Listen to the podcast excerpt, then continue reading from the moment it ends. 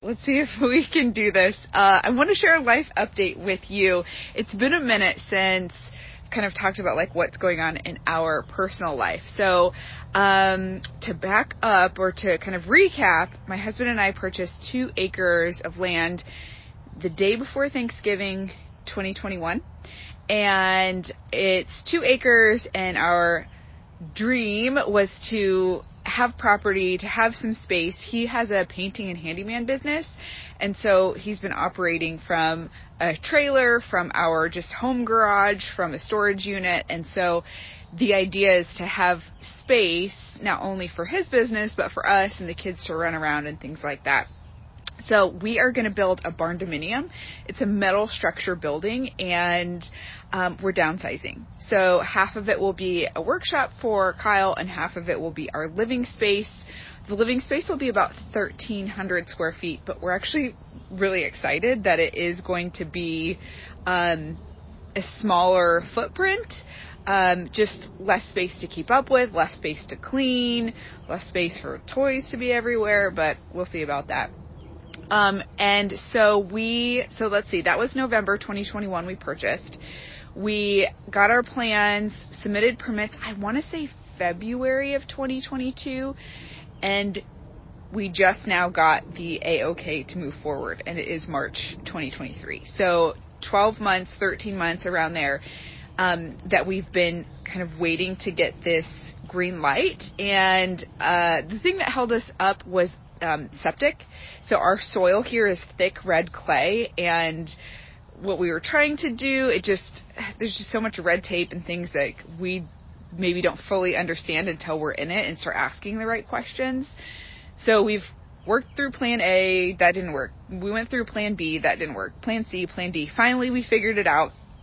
And we are hopefully starting to do some demo um, this next week and officially begin the building process. So we've got our camper parked out here. Um, this is actually the area where we will build. So um, hopefully this next week they'll come in and start doing site work, pulling out some of these stumps and getting the foundation um, built. The big thing that they're going to do is tear down this junky trailer.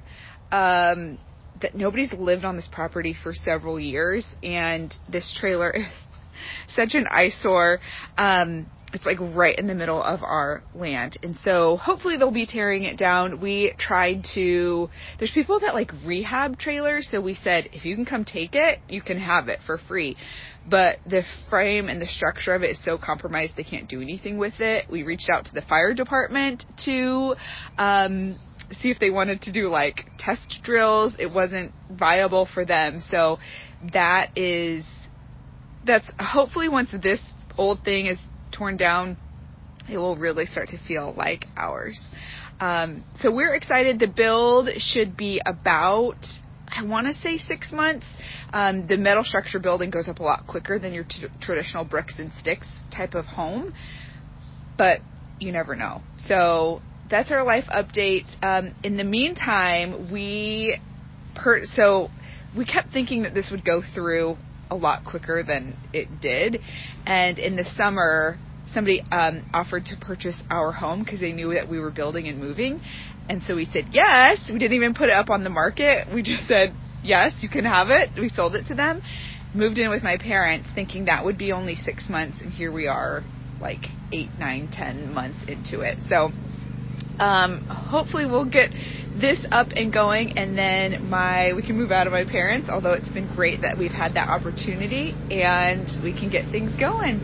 Um, my husband is just coming back with the kids. They took a lawnmower ride down our private road and back. Um, so i guess this is country living although we are still very much like in the city. It's kind of this little pocket that we found. So that is our life update, and hopefully we'll have more news for you um, coming in the